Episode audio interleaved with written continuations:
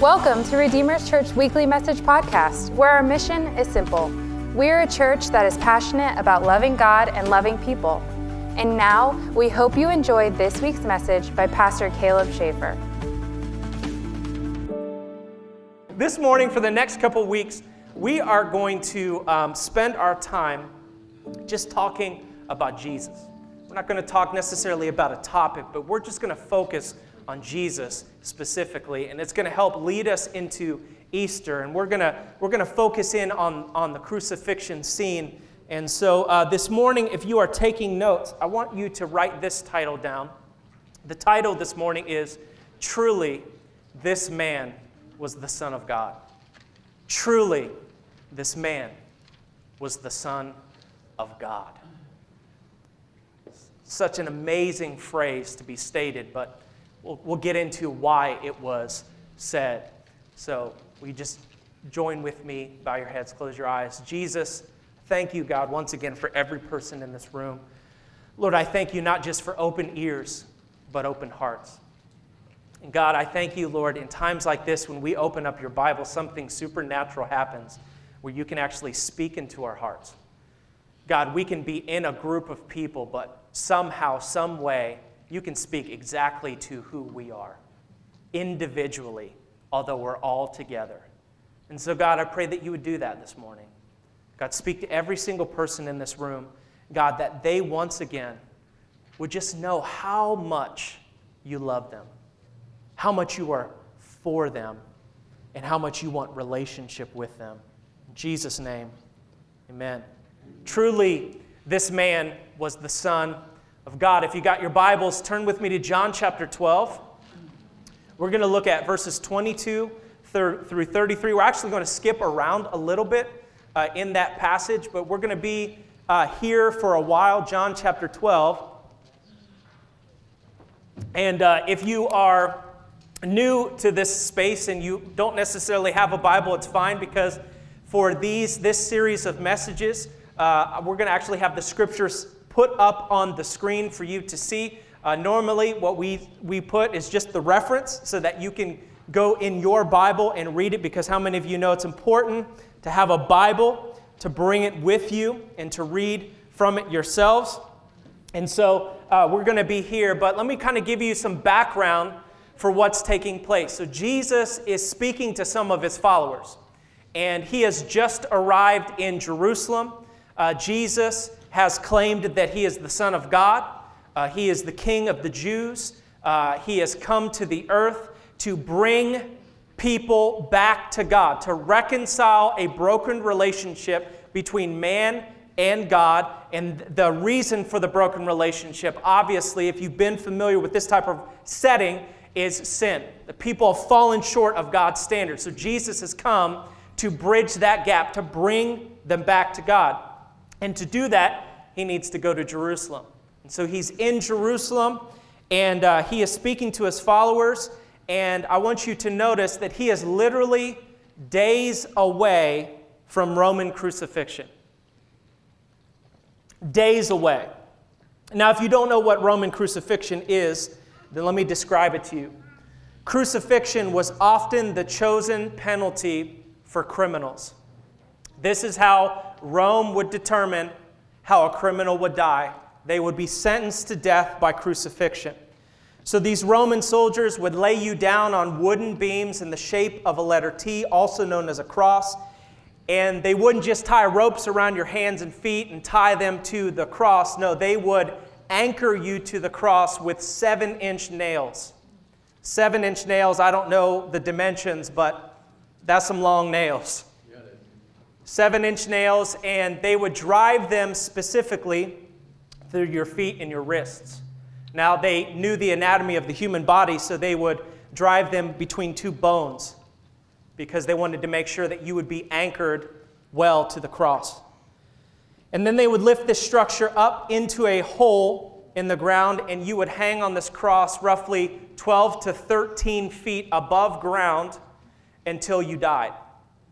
Now, that death could take days. Part of, let me just, I want you to understand that there was a psychology behind this type of death because today, I mean, this wouldn't be normal, but people have died by, by, by firing squad, which is a quick and easy. But the Romans didn't want that for criminals. They wanted them to die a long, horrible death. And so they knew the anatomy that when you are hanging, all of your weight from gravity is pulled down, which actually compresses your lungs. So these, these days of death often were by suffocation. And the only way that you could breathe and really truly feel like you got your wind is if you would push off of your feet, which were nailed and anchored to the cross, up off of your feet to get a breath, and then you would, you would hang down. And it was this slow, agonizing death for a long time. And here's the thing about Jesus Jesus knows this is actually the way in which he's going to die. He knows that this is what's coming, and he's literally days away from this moment. And here in this passage of Scripture, we actually see two things. Number one, we see that Jesus is trying to mentally, emotionally, and spiritually prepare his followers for what he's about to do. But we also see the human side of Jesus here in him wrestling with this impending reality.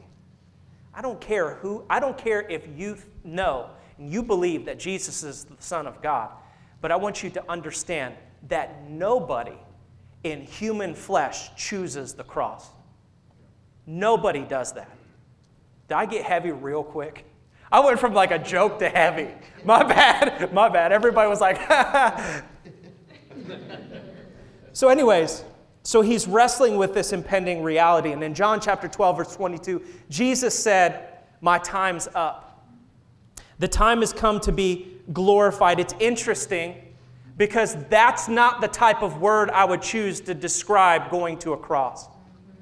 But he says, It's time for me to be glorified. Verse 24 Listen carefully, unless a grain of wheat is buried in the ground, dead to the world, it is never any more than a grain of wheat. I love this. But if it is buried, it sprouts and reproduces itself many times over. You would think that that would be, you would think Jesus had ADD and he's jumping from thing to thing. No, he is using this as a metaphor to describe what's about to happen when he dies. He knows that when he dies, it is like a seed planted in the ground that is going to bear fruit, and that fruit is more and more followers and converts and people that would begin to believe in who he says he is. He says, unless a grain of wheat is buried in the ground, dead to the world as it seems. It is never any more than a grain of wheat, but if it gets buried, it reproduces. So he's talking about his death. But then we see in verses 27 and 28, we see him shaken and wrestling with this reality. He says, Right now, I am shaken. I'm shaken. Another translation said that his, he said, his soul had become troubled. You know what I love about Jesus and his claim to be the Son of God? I believe in that claim, by the way, but I love that here is God really understanding what it's like to be human. So often in every other religious setting, in mythology, the gods were above and beyond human beings. It was like this idea of perfection. And here Jesus is like, I am just like you. I've walked in your shoes and I know what it's like. I am anxious. That word anxious here is distressed, it's restless. But I love what Jesus says. He kind of mans up. He says, Right now I'm shaken, but what am I going to say? Father, get me out of this? No, this is why I came in the first place. So, what I'll say is, Father, Put your glory on display. And lastly, in verses 32 and 33, I love this. He says, And I, as I am lifted up from the earth, will attract everyone, say everyone, everyone. will attract everyone to me and gather them around me. And he put it this way to show the way he was going to be put to death. Another translation says, and I love this phrase, this is what I've been thinking about all week long. If I am lifted up from the earth, I will draw all men to myself. So good. This brings me to my first point this morning. Number one, Jesus died on the cross that he might gather everyone to himself. Say everyone again. Everyone. Turn to the person next to you and say, Yeah, you. he came to draw you to himself. Everybody. Everybody. See, it's interesting because what does that even mean? What does it even mean that Jesus would draw everyone to himself? It's an important question in the light of our current culture today. And here's why. Because how many of you know that we live in a fame chasing culture? when Jesus says, I'm going to draw everybody to myself, it's important because we live in a fame chasing culture. Everybody is trying to get famous. Everybody is looking for their 15 seconds of fame.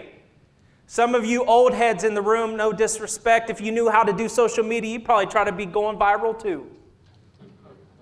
But everybody, especially young, is trying to get famous. 15 seconds of fame. Everybody is leveraging their social media to build their personal brands. There's a phrase in culture today, and it's, it's, it's, it's a trend. It's called clout chasing. How many of you have ever heard the, the phrase clout chasing before? Five of you. Awesome. No, I get, I get it's not like a super familiar word phrase, but this is the this is the phenomenon. It's clout chasing. Clout chasing is all about drawing people to yourself. It's about elevating your exposure. It's about getting more likes and shares. It's about becoming your own marketer. Getting people to view your content, to expand and widen your audience. And people, here's the thing people get sophisticated with it. They figure out the algorithms on Instagram and Facebook. By the way, those, there are algorithms that will tailor the content directly to your profile. How do I know this? Because if I go to Instagram and I search, which I do this all the time, I search like woodworking stuff. So if you go to like my search, you'll see a whole bunch of woodworking tool things because you know my boss is a Jewish carpenter, and so this is a total Bible joke that didn't land. a little. But here's the thing. You go there, I search one video, guess what happens the next time I come back to the search? I got 50 carpentry videos. It's called an algorithm. And so people will get smart with building their brand and clout chasing. They will start to figure out what people need. They'll start to figure out what uh, things, hashtags they need to put on their videos, what type of content they need to create to generate an audience, and they will build their brand. But here's what happens it creates an unintended social narcissism where everybody is consumed with themselves. But let me just say something Jesus wasn't clout chasing from the cross because Jesus wasn't a narcissist. And how do I know that? Because no narcissist is going to choose the suffering of hanging on a cross. Jesus was not clout chasing. He wasn't trying to draw people to himself to build his brand. You don't choose to die on a Roman cross with seven inch nails driven through your wrists and feet if you're trying to seek pleasure and you're trying to seek fame and fortune. You don't choose crucif- crucifixion to build your platform. If you are choosing it, it's because you have surrendered your life to a greater and higher purpose than yourself. And we see that Jesus was wrestling with the impending reality of what was going to take place. I don't want this. Can I say, can I tell you that Jesus did not want the cross to be the means for his death? So often we read in Hebrews, if you're familiar with Christianity, you see, but, but Hebrews says, for the joy set before him, he endured the cross, uh, scorning its shame. Yes, I get that. But in this passage, we see him wrestling. We see him struggling with anxiety. In the garden, if you know, the day before he was arrested, the night before he was arrested, it said that he sweated drops of blood. You don't do that if you're excited. That is literally a medical diagnosis that's rare. When you're so anxious and so stressed, that you sweat blood. This is what Jesus was wrestling with going to the cross. But let me tell you, his purpose was bigger than himself. And that purpose was that God's heart would be that every single person would know through Jesus' death how much he loves them. See, I love this truth because when I say that Jesus came for everybody to gather them to himself, himself, he did not come for selected people. His arms symbolically were on that cross open because there was nobody, nobody that he was not coming for. I love this about Jesus. There's a parable that says that the kingdom of God is like this He sends out invitations to a whole group of people to come to a wedding feast, and nobody shows up. And then he tells his servants, Well, go out and find anybody then. I, I love this about God. I love this about Jesus. I love this about who God is. He's not about a selected people, He wants everybody. He wants the people that we don't like. He wants the people that you don't like to and don't want to invite to church. He wants everybody. He wants the people at your job that you don't like that are annoyed, annoying. I can't stand that person. His arms are open to that person. Jesus has come into the world, opening his arms through his death to everybody that would turn and put their faith in him. He came for black, white, Asian, African, rich, poor. So you guys don't say amen because you already know this, right? Amen. Has it become that familiar? Yeah, I, already, I know that. But you know, if we had people in the room that had no idea who Jesus was, they would be transformed by those simple truths that, we are, that are so familiar. That's right. Wow, really? There's a God like that? Yes, He came for everybody. Everybody. Every single person, and it's because he wants them to experience the overwhelming love and embrace of God. I love what Paul says about this in Ephesians 3 18 and 19. He said, And may you have the power to understand, as all God's people should, how wide, how long, how high, and how deep his love is. May you experience the love of Christ, though it is too great to understand fully. Then you will be made complete with all the fullness of life and power that comes from God. Listen, we will never understand why God loves us so much, and listen carefully to me. This, it, it, we will never understand it, and even if we would be able to get an answer to how much or how God loves us, we still wouldn't fully understand it. For the rest of our lives on this earth, we will have to wrestle with just embracing the truth that God loves us so much. Because it's not, we can't fathom it, we can't understand it, especially on your worst days. Now, if you have a good day, you think you earned it. But on the worst days, how could God love me? And if you're in the room this morning and you're wrestling with that, now, mm, I don't think so. I don't buy that. You got to get over it because God displayed that through his son hanging on that cross.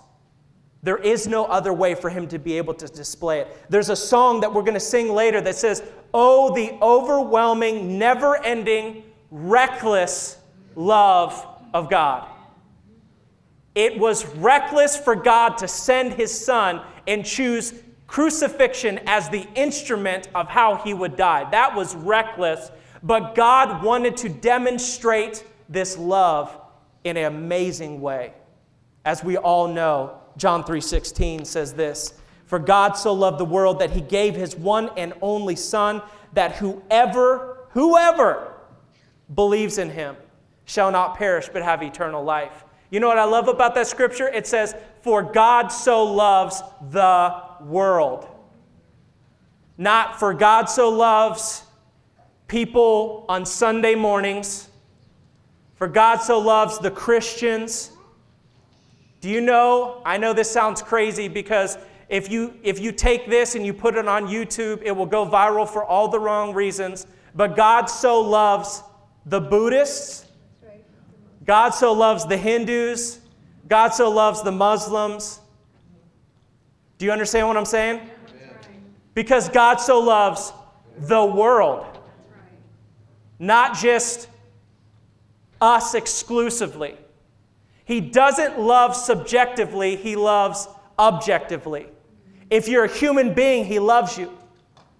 This love is for everybody. There is no prejudice or bias in Jesus. He didn't come for selective groups.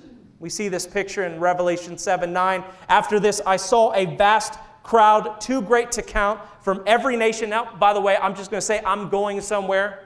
You're probably like, okay, I already get all of this, but where, where are you going? I'm going somewhere, so trust me. After this, I saw a vast crowd too great to count from every nation and tribe and people and language standing in front of the throne of God and before the Lamb. They were clothed in white robes and held palm branches in their hands, and they were shouting with a great roar Salvation comes from our God who sits on the throne and from the Lamb. Jesus died on a cross that he might gather everyone to himself, that they would experience the overwhelming love of God. Second thing is this when Jesus draws you to himself, he brings people together as a family. It's not just that he draws you to himself without surrounding you with other people that believe in him as well. I love the quote. How many of you have ever heard this? That uh, friends are the family that you get to choose. How many of you, at some point, if you've had brothers and sisters, you're like, why me, God? Why did you put me in this family? Friends are the ones that you get to choose. And, and here's the reality when Jesus draws you to himself, you become surrounded by people that become like family. Friends that you choose become like family in ways that your family aren't sometimes. And why does Jesus do this? Because he has a way of uniting people to each other when they are drawn to him. A couple weekends ago, uh, we went to um, see the Jesus Revolution movie. Has anyone ever heard of the seen the trailer for that or heard about it?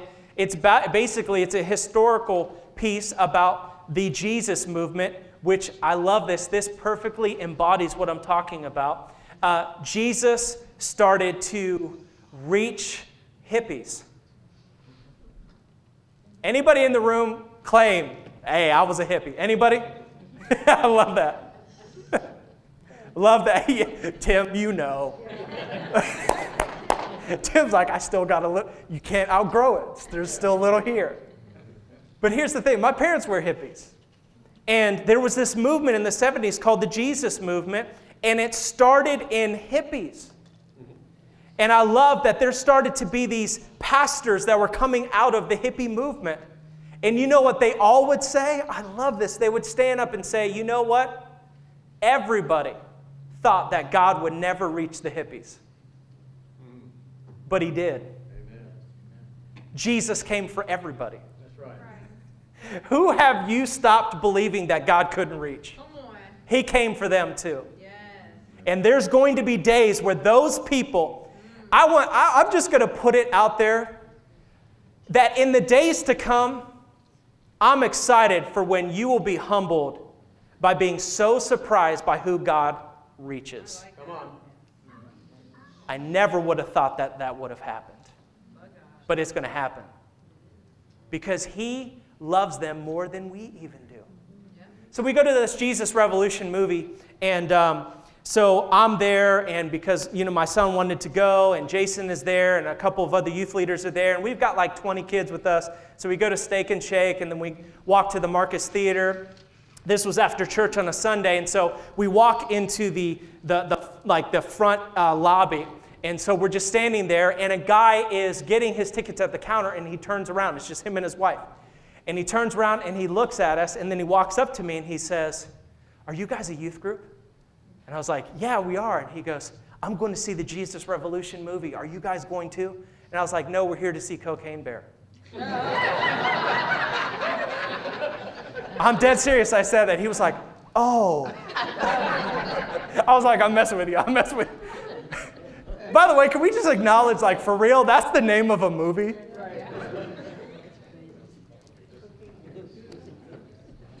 People who used to go see Cocaine Bear, they have like Sharknado, Sharknado saved on their on their uh, Netflix. But for real, like I was like, no, we're going to see Cocaine Bear, and he was like, oh, oh, okay. I was like, no, I'm just messing with you. I'm messing with you. So I go to the counter and get our tickets, and he walks off. By the way, this is just common. I just love messing with people like this. So, anyways, so um, he goes off and he's going to the concession stand to get some stuff, and I find myself behind him in line again. And so uh, I come up to him, I walk up behind him, I put my arm on his shoulder, and I said, Hey, man, I said, I feel like the Lord wants you to buy our whole group snacks. and, he, and, and so, so I, you know, and he's just like, he thought I was like dead serious. And I'm like, no, I'm just messing with you. But this is what I love what he said. He said, you know what? He said, honestly, he said, I'm not in the place to be able to do that right now, but that is something that I would love to be able to do. Amen, I would love to be able to do that.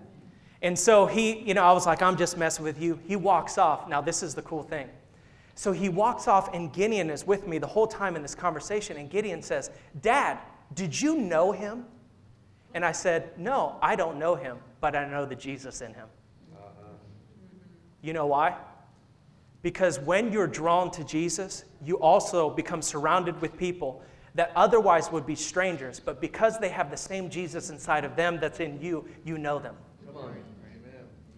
How is it? Only in the body of Christ can a complete stranger, once you know that they're a believer, instantaneously, it's like your family. Come on. And here I'm, he's like, Do you know him? I said, No, I don't know him, but I do know the Jesus in him. And that is how we're able to be connected in this way. It was such an amazing illustration of the fact that when Jesus draws you to himself, and if I could have the worship team come back up, and when Jesus draws you to himself, he brings people together like family. And how does he do that? He does that, but by if I be lifted up from the earth, say it with me, I will draw all men to myself. Once again, as I was preparing this message, I could not get away from this phrase if I be lifted up, I will draw all men to myself. I couldn't get it out of my mind, and I was thinking about all of the people that Scripture records that were at the cross the day that Jesus died. Jesus' death is recorded in all four, in four books of the Bible Matthew, Mark, Luke, and John in detail. And every one of these stories highlights different groups of people, but nevertheless, they were all there. Some of these people that we see are Jesus' mother, his aunt, and another woman by the name Mary Magdalene. If you don't know Mary Magdalene's story, she was a prostitute. She was demon possessed, but she met Jesus, and those things changed. And now she is. I want you to understand something that when you experience the overwhelming of love of God, you cash all of your chips in. For your life, it's like, this is it. I've never experienced love like this before. I don't care what I do for the rest of my life, but I can tell you this I'm following him.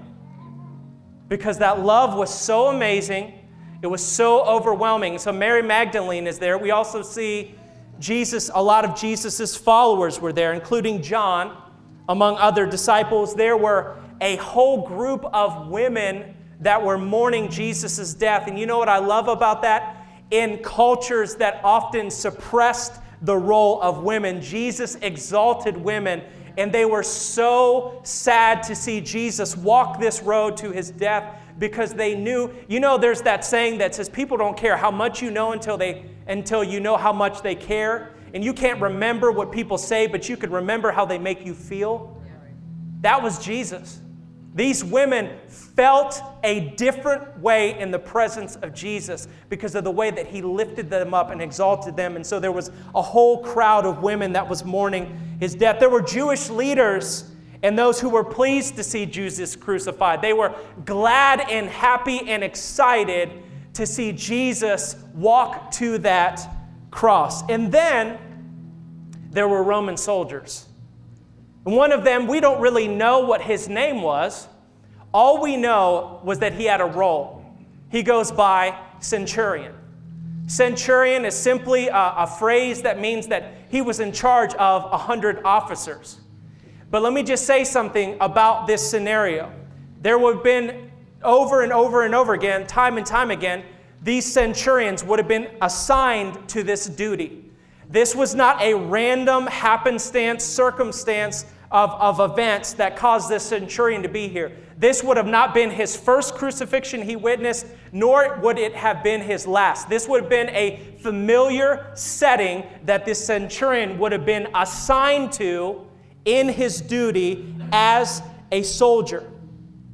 He would have been familiar with crucifixions.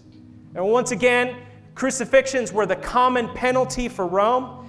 Thousands of people would have been crucified during this time of Roman occupation. In fact, there was a one time where 6,000 men were crucified at the same time along a road and uh, along a road.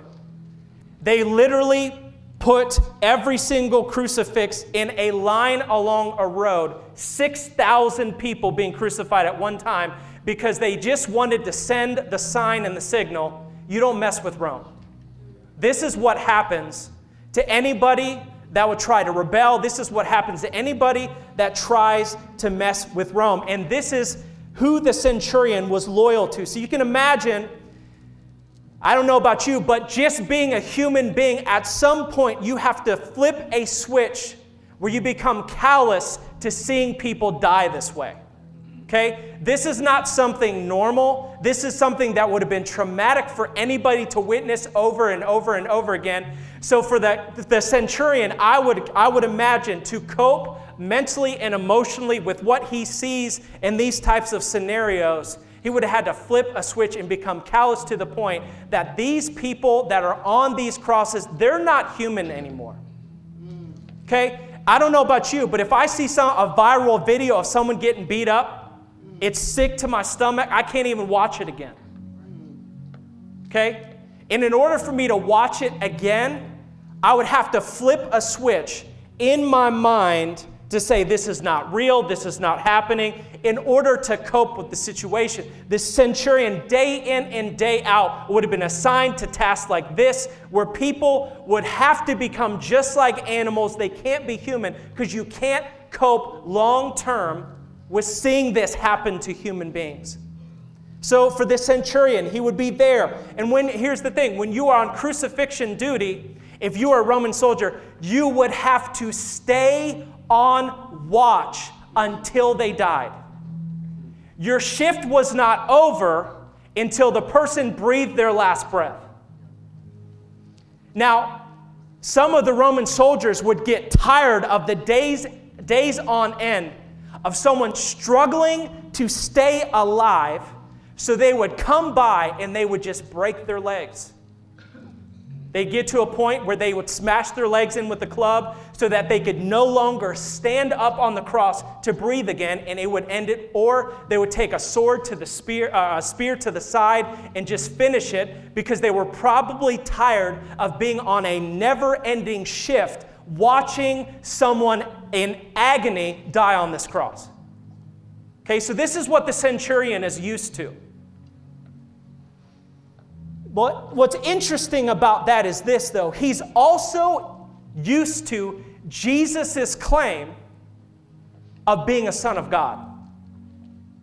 Now, we don't have any record that, Jesus, that the centurion knew who Jesus was, but he would have been familiar with this Son of God phrase because it was actually a popular thing in Roman culture. The Caesars, which are the Roman emperors, also claimed to be the Son of God. So when he sees that Jesus, King of the Jews, and he knows that, that the, the religious priests are saying, yeah, he's up there because he claimed a false claim that he's the Son of God, he knows that familiar. He knows that it's familiar to him because he knows this is what the emperors call themselves. Matter of fact, at the time, the emperor was Tiberius. I told you I'm going somewhere, so listen. Tiberius was the Son of God at the time. He was the emperor. He was called the Son of God. Temples were built to Caesars to worship them as the Son of God. And so here is Tiberius. And let me tell you, I want you to understand what he knew of the Son of God and his behavior would have been dismantled by what Jesus displayed when he was hanging there. Because the way Jesus was on the cross was totally different than what he knew of what the Son of God's behavior was. Let me tell you about this Son of God that he knew. Tiberius was known as the divine son of Augustus Caesar. Tiberius, like the other Caesars, was wicked and he was known for executing anybody who opposed him. He was known for his sexual perversion, where he would sleep with young men and then commit inhumane acts of cruelty with them, specifically one called the Tiberius Leap. When, when, and, and I'll tell you about what this was. He was an emperor that owned a, a palace on an island called Capri. And this is what he would do. You know what the Tiberius leap was? He would commit inhumane sexual acts with young men, and then he would force them to jump to their death off of a cliff when he was done with them. And it was known in history as the Tiberius leap. This picture is what is the foundation of this centurion's understanding of who the Son of God is. But when this centurion looked upon Jesus hanging from the cross, he saw nothing and heard nothing from him that fit his understanding of who the Son of God was. And it was because of this that he was convinced that Jesus was really the Son of God. Let me tell you something. He could see that though Tiberius claimed that he was the Son of God, and though he was perverse and he did all these cruel acts, let me tell you something. He knows something inside of him that that's just a title that he's given, but it's not a title he's earned because every single thing that Tiberius does is all too familiar to being a human being. But when I see someone claiming to be the Son of God hanging from a cross, looking at those who nailed him there, saying, Father, forgive them, for they know not what they do. Father, wait, wait, let me get a breath so I can look at a man and say, Today you'll be with me in paradise. Hallelujah. Let me get a breath so that I can look down on my mom and say, John, this is now your mom, you take care of her. And mom, this is now your son, you take care. When I see this, that's got to be the Son of God. Hallelujah. Hallelujah. Because that's not human. Yes, yes. That's different. Yes. I can't know. I know Tiberius says he's the Son of God, but everything he does is what every other human being does. But that's not human in origin, that's different. And it was because of this that he looks at Jesus when he breathes his last breath and says, Truly, truly, yes. he was yes, yes, yes. not a Son of God. Yeah. He said, The Son of God the one and only. Because no one but God does that from the cross. I've heard the yelling, I've heard the agony, I've heard the screaming of people that are going crazy from the cross. I've heard the tears. I've heard the begging from you just kill me quickly. Get me down from this but I've never heard from another mouth what came out of his mouth. Truly, this man was the Son of God. What the centurion didn't even know was that Jesus was drawing him to himself as he was being lifted up. See, you don't even understand. You think you just show up for no reason? No, you show up because the Spirit of God draws you to Himself. You get invited by people not because they're just being friendly, but because the Spirit is drawing you to Himself. Because He says that if He is lifted up, He will draw all men to Himself. And that centurion thought he was just taking another shift. He thought he was just there doing his duty, but he didn't even know that behind the scenes in the spirit realm, Jesus was working behind his back to get him there because God came to draw everyone to himself when he would be lifted up, even this centurion that just thought it was another shift. Yeah. Yeah. And everything he says and everything he does from that cross is with that centurion in mind. Yeah. The one furthest away from the history of the Messiah and the Jews and the Christians. One that believes in pagan gods, one that believes their fathers are to be worshiped and prayed to. One that has an understanding of who the Son of God is, but he said, No, the way that I hang from this cross I am going to do something so profound and demonstrate such an amazing, overwhelming love of God that He will see that I'm not just some animal to overlook.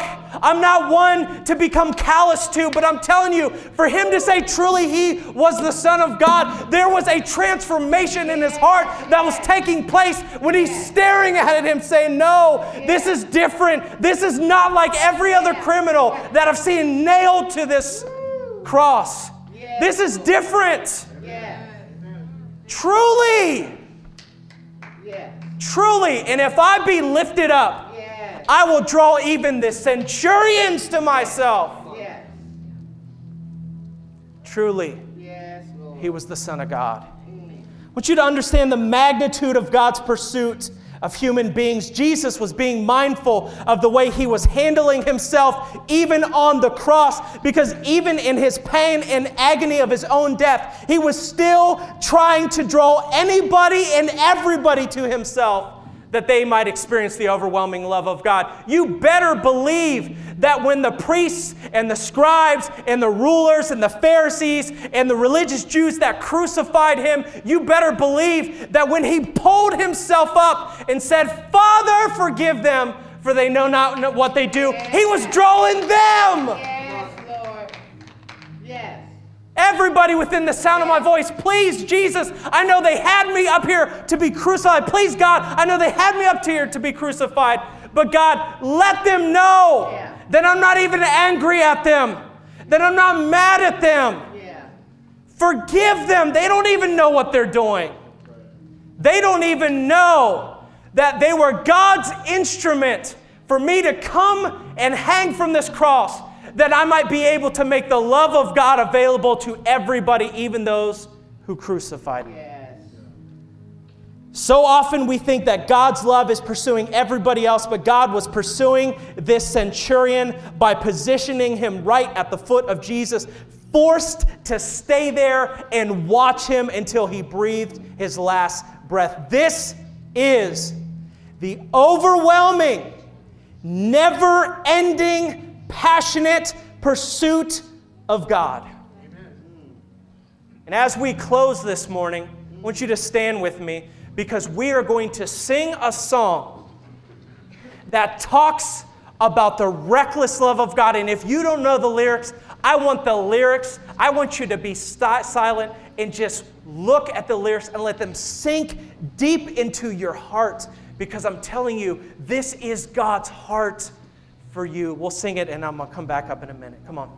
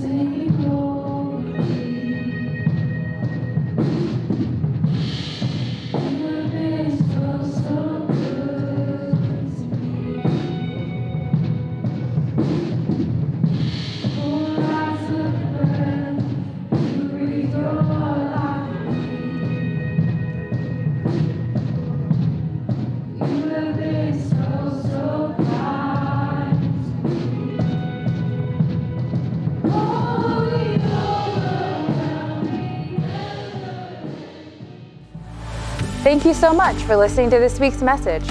We hope you were challenged, encouraged, and inspired as you listen to this teaching from God's Word. For more messages or information about our church, please go to www.redeemers.life.